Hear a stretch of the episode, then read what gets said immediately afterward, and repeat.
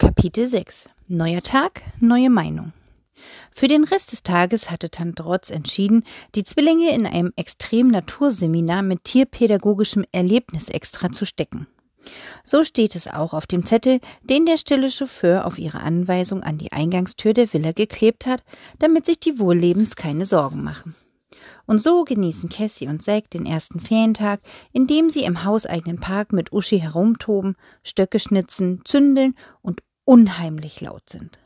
Hin und wieder stellt Tante Rotz die Teetasse beiseite, legt ein Lesezeichen in ihre Lektüre und tritt in ihren rosa Yeti-Schuhen vor das Gartenhäuschen, um ein paar irrsinnig gefährliche und sensationell spektakuläre Vorschläge zu machen, wie beispielsweise einfach einmal auf einen Baum zu klettern, von einer Mauer zu springen, einen Strauß späte Pfefferminzblätter für den Tee zu pflücken oder eine große Tüte voller Esskastanien zu sammeln, die sie dann gemeinsam einritzen und über dem Feuer rösten.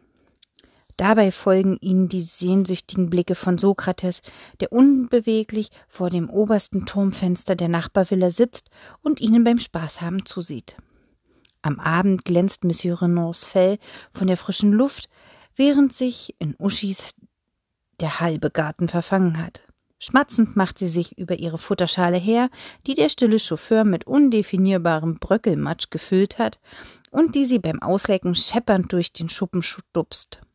Doch davon bekommen die Zwillinge kaum etwas mit, denn sie schlafen schon beinahe beim Zähneputzen ein, und das ist für Tante Rotz das beste Lob, das sie sich denken kann. Gute Nacht, mein Bester, und danke, ruft Tante Rotz durch ihre Vanillewolke, für deren Produktion sie sich in den Rosenpavillon zurückgezogen hat, und winkt dem stillen Chauffeur, der wie ein treuer Nachtwächter mit Nachtwächter mit Laterne zu seiner letzten mitternächtlichen Kontrollrunde um das Gartenhäuschen aufgebrochen ist. Am nächsten Morgen werden die Bewohner desselben unsanft aus dem Schlaf gerissen. Pong, pong, pong, macht es, als jemand ungeduldig gegen die Tür hämmert. Uschi springt winselnd in die Höhe und stößt dabei an den Tisch mit Tante Rotz Hüten, die Cassie gestern ordentlich auf eine Reihe Blumentöpfe gestülpt hat. Die wirbelnden Kopfbedeckungen und der Krach der zerberstenden Töpfe versetzen Uschi in noch größere Panik, so dass sie kreiselnd in den hinteren Teil des Häuschens flüchtet, wobei sie sich in einer Federboa verfängt und schließlich jaulend in der Lücke zwischen zwei großen Schrankkoffern verschwindet. Oh, mon Dieu! Monsieur Renaud schüttelt verständnislos den Kopf. Es ist doch nur die Rollkragenpullover. Papa? fragen die Zwillinge und richten sich in ihren Hängematten auf. So früh am Morgen? Das kann nichts Gutes bedeuten. Doch Tante Rotz winkt gut gelaunt ab, wickelt sich in ihren Morgenmantel, schlingt ein Schultertuch um, wirft einen frischen Holzscheit in den kleinen Bollerofen und öffnet die Tür. Uah! entfernt es Herr Wohlleben bei ihrem Anblick. Tante Rotz verschränkt die Arme. Na, ich darf doch sehr bitten, sagt sie amüsiert. Man stört eine Dame ja auch niemals vor ihrem ersten Morgenkaffee. Und ebenfalls niemals, bevor sie ausführlich Schönheitspflege gemacht hat. Was denkst du denn, weshalb ich jeden Tag jünger aussehe, als ich je wieder sein werde? Herr Wohlleben runzelt die Stirn, um über die Frage nachzudenken. Ja, der liebe Manfred sollte vielleicht auch mal eine Quarkhonig-Bananenmaske ausprobieren. Das ist nicht nur gut für die Haut, sondern auch fürs Gehirn. Tante Rotz fährt sich mit dem Finger über die Stirn und lutscht ihn genüsslich ab. Sie war schon vor einer Stunde wach, hat sich die Maske aufgetragen und ist doch glatt wieder eingeschlafen. Köstlich, sagt sie. Willst du mal an mir schlecken? Herr Wohlleben weitet seinen Kragen und schiebt die Brille auf die Nase während die Zwillinge vor unterdrücktem Lachen beinahe explodieren. Äh, nein, nein, vielen Dank. Also, was ich sagen will, äh, Tante Rozinda, es ist so, du hast Herrenbesuch, stößt er hervor. Nun, sagt Tante Rotz, das sehe ich. Du stehst ja schließlich auch direkt vor mir. Äh, nein, Herr Wohlleben wedelt mit den Händen. Nein, nein, ein anderer, nämlich. Herr Wohlleben sieht auf ein Zettel. Herr von Flusssteinwagberg hat angerufen, murmelt er unsicher. Und Tante Rotz nimmt seelenruhig einen weiteren Happen Quarkspeise. Jedenfalls möchte er dich treffen, jetzt gleich, äh, hinter dem Holunder. Herr Wohlleben wird rot. Dann schaut er sich um. Äh, Nicht, dass ich wüsste, ob wir über einen solchen Bewuchs verfügen, setzte er hinzu. Oh, Tante Rotz, Rotz klatscht in die Hände. Wie überaus interessant. Kinder, ruft sie, Speed anziehen, wir haben eine Verabredung. Dann schließt sie vor dem verdutzten Herrn Wohlleben die Tür und erwägt für einen winzigen Moment die Idee, dass ihre Quark-Honigmaske doch das perfekte Morgendessert für Uschi wäre, entscheidet sich dann aber doch gegen die Hundezunge und für den Waschlappen. Und Monsieur Renaud atmet auf, denn schließlich kennt er Tante Rotz ganz genau. Und nur Minuten später eilen die fünf zum Holunderbaum. Heiliges Kanonenrohr!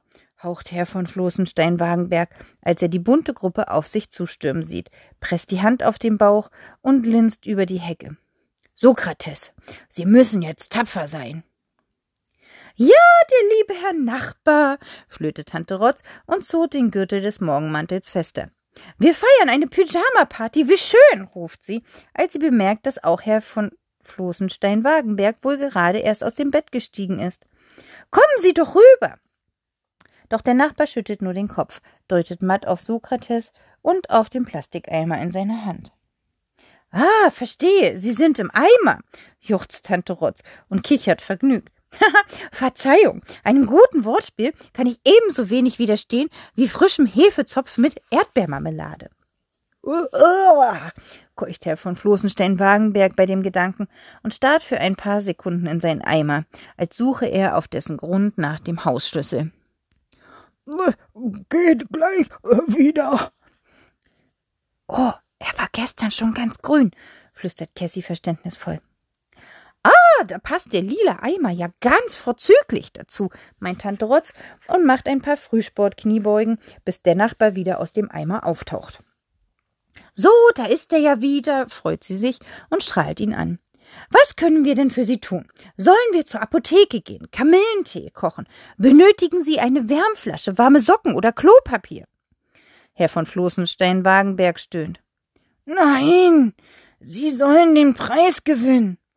Den Preis? rufen Tante Rotzek und Cassie prompt. Der Nachbar nickt entkräftet.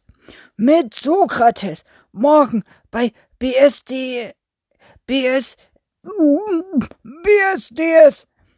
Sie müssten ihn übrigens auch in Pflege nehmen, jetzt gleich. Um elf hat er einen Termin im Hundesalon. Herr von Floßenstein-Wagenberg schüttelt sich und starrt sicherheitshalber noch einmal in den Eimer. Oh, so schlecht, dröhnt es. Donnergeil! Jubeln Zack und Cassie. Was für ein Abenteuer! Ein echter Hundewettbewerb. Und Sie haben auch noch den Titel Verteidiger Championhund.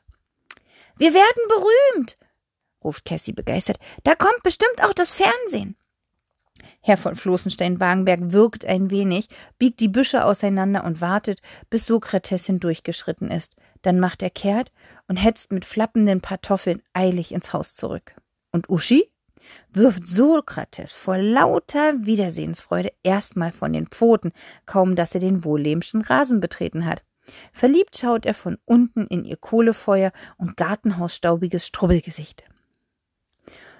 Danke, ich verlasse mich dann auf Sie, hört man Herrn von Floßenstein-Wagenberg stöhnen. Ja, alles wird gut, trilliert Tante Rotz. Magen-Darm-Grippe, der Arme, diagnostiziert sie fachmännisch. Nicht schön, gar nicht schön. Richtig scheiße und zum Kotzen.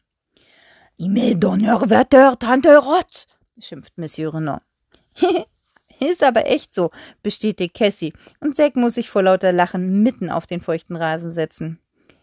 Hey Leute, wir haben übrigens gerade von vor einer Sekunde auf die andere unsere Meinung geändert. Einfach so, japst Zack.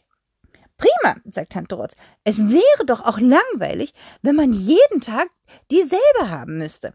Gut, finden wir Hundeshows jetzt eben spannend. Wenn es Herr Pluspferd so wichtig ist, tapferer Sokrates. Hinterher kriegst du ein Käsebrötchen, ja? Du musst ihn siezen, sagt Cassie. Tante Rotz nickt ernst. Aber nur, wenn er auch mich sieht, erwidert sie und lacht. Als sie ins Gartenhaus zurückkommen, duftet es nach dem reinsten Wiener Kaffeehaus, und Tante Rotz hat die erste Tasse bereits hinuntergeschüttet, Da haben die Kinder noch nicht mal die vollgepackten Bäckereitüten entdeckt, die der stille Chauffeur in der Zwischenzeit besorgt hat. Oh, wenn es einen Chauffeurwettbewerb gäbe, sagt Cassie und betrachtet ehrfürchtig die beiden riesigen, durchsichtigen Becher mit rosarot geschlierten Erdbeer-Vanille-Eisshakes, die ebenfalls auf dem Tisch stehen. Oh, dann könnten sie den eh gleich wieder absagen, weil wir mit unserem sowieso immer gewinnen würden. Ist echt so, sagt Zack im Tonfall seiner Schwester, und dann greifen die beiden nach ihren Shakes, so ehrfürchtig und strahlend, als wären es die reinsten Goldpokale. Tante Rotz hingegen beißt rasch in ein Croissant, weil Fremdkomplimente für Menschen, die sie liebt, ihr genauso viel bedeuten, als wären sie für sie selbst, und man bei dem Knuspern nicht hört, dass sie laut die Nase hochziehen muss. Uschi zeigt Sokrates unterdessen ihr Kuschelhuhn, den Kauwanderschuh, den Nageast und ihren Fressnapf, der leider blitzblank leer gefressen ist. Dann legen sich die beiden nebeneinander auf die Schlafmatte und Sokrates darf wählen, mit welchem Spielzeug er anfangen will.